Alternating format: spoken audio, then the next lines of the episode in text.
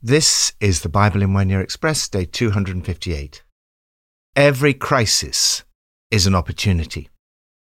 President John F. Kennedy once remarked that when written in Chinese, the word crisis is composed of two characters. One represents danger, and the other represents opportunity. Every crisis is, at the same time, an opportunity. Crises are often caused by unexpected difficulties. All of us have problems. Many of us will face crises. How do you respond to a time of trouble, danger, or unexpected difficulties in your personal life? How do we respond to unexpected difficulties in the church or in our nation? What do we do when we're at our wits' end? What do we do when the truth of the gospel is at stake? How do we respond to a day of crisis in our lives?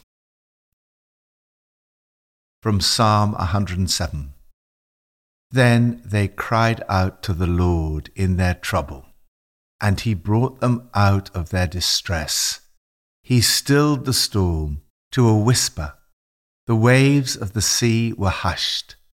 They were glad when it grew calm, and he guided them to their desired haven. Let them give thanks to the Lord for his unfailing love and his wonderful deeds for humankind. Cry out to the Lord in prayer. There may be times in your life when you face major storms. A tempest seems to blow and the waves are lifted high. Your courage melts away, and you reach your wits' end. You hit an unexpected storm and cannot work out how to get out of it. This psalm tells you how to respond. The people called out to God in their desperate condition. He got them out in the nick of time. God is never late, never early. He's always on time. He stilled the storm to a whisper the waves of the sea were hushed. He guided them to their desired haven. When God answers your cry for help, don't forget to thank Him. So thank God for His marvelous love, for His miracle mercy to the children He loves. Lord, thank you for the many times you've heard me and rescued me. I cry out to you today for help in my own life and for the church in this nation. New Testament from Galatians 2. Then, after fourteen years, I went up again to Jerusalem, this time with Barnabas. I took Titus along also. I went in response to a revelation, and meeting privately with those esteemed as leaders, I presented to them the gospel that I preach among the Gentiles. I wanted to be sure I was not running and had not been running my race in vain. Yet not even Titus, who was with me, was compelled to be circumcised, even though he was a Greek. This matter arose because some false believers had infiltrated our ranks to spy on the freedom we have in Christ Jesus and to make us slaves. We did not give in to them for a moment, so that the truth of the gospel might be preserved for you. As for those who were held in high esteem, whatever they were makes no difference to me. God does not show favoritism. They added nothing to my message. On the contrary, they recognized that I had been entrusted with the task of preaching the gospel to the uncircumcised, just as Peter had been to the circumcised. For God, who was at work in Peter as an apostle to the circumcised, was also at work in me as an apostle to the Gentiles. James, Cephas, and John those esteemed as pillars, gave me and Barnabas the right hand of fellowship when they recognized the grace given to me. They agreed that we should go to the Gentiles and they to the circumcised. All they asked was that we should continue to remember the poor, the very thing I've been eager to do all along. Use skill, diplomacy, and courage. As we saw yesterday, sometimes we may be tempted to look down on other parts of the church other denominations or other Christians and wish that they were more like us. If only they did things more like us, they'd be proper Christians or better Christians. In thinking like this, we are, in effect, denying that faith in Jesus is enough. This is what was happening in the churches in Galatia. They were being told that their faith in Jesus was not enough. If they wanted to be real Christians, they needed to be circumcised. The early church was facing an unexpected crisis, and the Apostle Paul had to use every ounce of his courage and determination combined with skill and diplomacy to avoid a damaging division and split in the church. Paul wants to make clear that he acted under the guidance and activity of the Holy Spirit. I went in response to a revelation. Paul was convinced of the validity of the gospel he preached, but was also concerned for unity. I did this in private with the leaders so that our concern would not become a controversial public issue. He took with him two friends, Barnabas and Titus. Barnabas was a Jew and Titus was a Greek, an uncircumcised Gentile. For the first century Jew, there were two kinds of people in the world Jewish and Greek, circumcised and uncircumcised. Circumcision was a sign that marked out a Jew in accordance with God's command. It signified God's covenant with the chosen people. Yet, Paul chose Titus as one of his companions. Significantly, Titus, non Jewish though he was, was not required to be circumcised. Paul's point in this section is that the Jerusalem apostles, James, Peter, and John, agreed that the good news of Jesus Christ was for everyone, Jew and Gentile, circumcised and uncircumcised. Paul was forced to defend the freedom we have in Christ Jesus. True freedom is only found through faith in Christ. The necessity of circumcision for justification before God would make us slaves. If they had yielded to the demands for circumcision of Gentile converts, they would have denied the very essence of the gospel. The purpose of this letter was to explain the truth of the gospel. Paul wanted to demonstrate that Jesus' life, death, and resurrection had fulfilled all the requirements of the law of Moses. The meeting in Jerusalem was to resolve the circumcision question. The ruling reached was one of the most important ever made in the history of Christianity. The decision here prevented a ruinous division within the church. The crisis had become an opportunity. Not only was the issue resolved, but also the gospel preached by Peter and Paul was firmly established as being one and the same. The leaders in Jerusalem recognized that Paul's apostleship bore all the marks of God given authority. Peter and the others accepted Paul and agreed a division of responsibility Paul for the non Jews and Peter for the Jews. The same gospel would be brought to two different spheres by different people. They shook hands on it as a sign that the agreement would be honoured. This was a monumental moment for the early church. The parties had a sensible and detailed discussion about their differences. Paul refused to be overawed, although those he met there were reputed to be pillars. This was, after all, quite a group to take on. James had presumably become leader of the Jerusalem church. Peter and John were both members of Jesus' inner circle. A pleasing agreement was reached. Paul seems to have acted with respect and courtesy despite being a determined man conscious of a special task. He would not allow opposition from without nor discouragement from within to stop him from doing what he was called to do.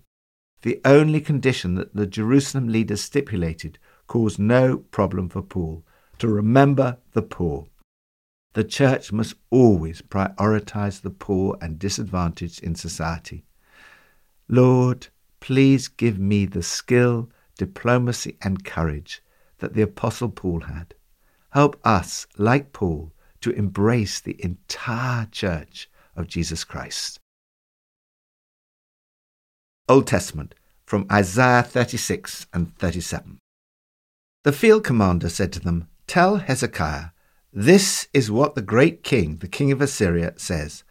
On what are you basing this confidence of yours? You say you have counsel and might for war, but you speak only empty words. On whom are you depending, that you rebel against me? If you say to me, We are depending on the Lord our God, isn't he the one whose high places and altars Hezekiah removed? Come now, make a bargain with my master, the king of Assyria. I will give you two thousand horses, if you can put riders on them. Furthermore, have I come to attack and destroy this land without the Lord? The Lord himself told me to march against this country and destroy it. Do not let Hezekiah mislead you when he says, The Lord will deliver us. Have the gods of any nations ever delivered their lands from the hand of the king of Assyria? But the people remained silent and said nothing in reply, because the king had commanded, Do not answer him. When King Hezekiah heard this, he tore his clothes and put on sackcloth and went into the temple of the Lord. This day is a day of distress and rebuke and disgrace. It may be that the Lord your God will hear the words of the field commander, whom his master, the king of Assyria, has sent to ridicule the living God, and that he will rebuke him for the words the Lord your God has heard. Therefore pray for the remnant that still survives. When King Hezekiah's officials came to Isaiah, Isaiah said to them, Tell your master, this is what the Lord says. Do not be afraid of what you've heard. Those words with which the underlings of the king of Assyria have blasphemed me. And Hezekiah prayed to the Lord. Bring to the Lord the impossible situation. Have you ever been taunted or mocked for your faith in God? Do you really think that God is with you, they say? Isn't it just your imaginary friend? Do you really think that trusting in God is going to do you any good? This is the way God's people have been taunted throughout history. The people of God faced an unexpected attack.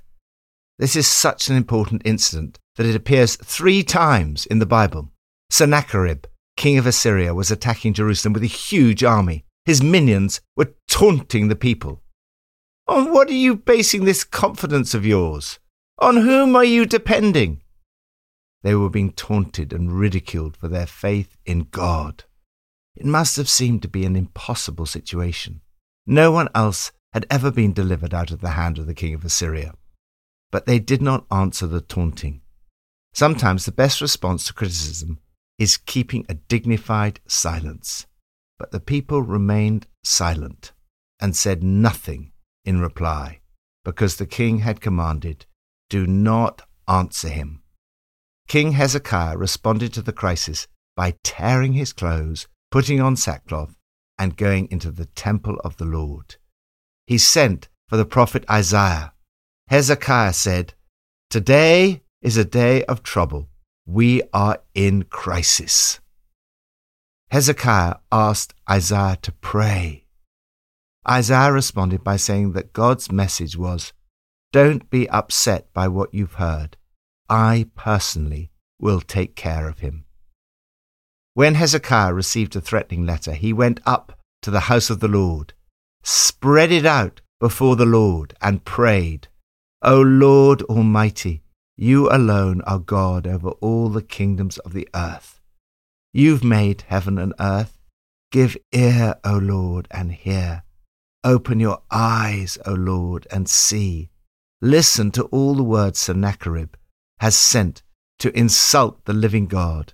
Now, O Lord our God, deliver us from his hand, so that all kingdoms on earth may know that you alone, O Lord, are God. Isaiah sent him a message. This is what the Lord, the God of Israel, says Because you have prayed to me, I will defend this city and save it, for my sake and for the sake of David, my servant. God heard the prayer of Hezekiah and Isaiah, and he rescued and delivered his people. Lord, the name of Jesus is no longer honored in our society.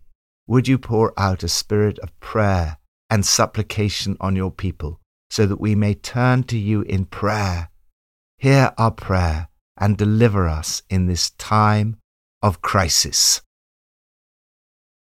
Pippa adds Galatians 2, chapter 10 says, All they, that was Peter, James, and John, asked Paul to do was to remember the poor, and as Paul said, the very thing I was eager to do. I'm eager to remember the poor too, but occasionally I feel too overwhelmed to know what to do, or too preoccupied, or just disillusioned because someone's taken me for a ride. But we must not be put off, and as the Bible says, keep remembering the poor.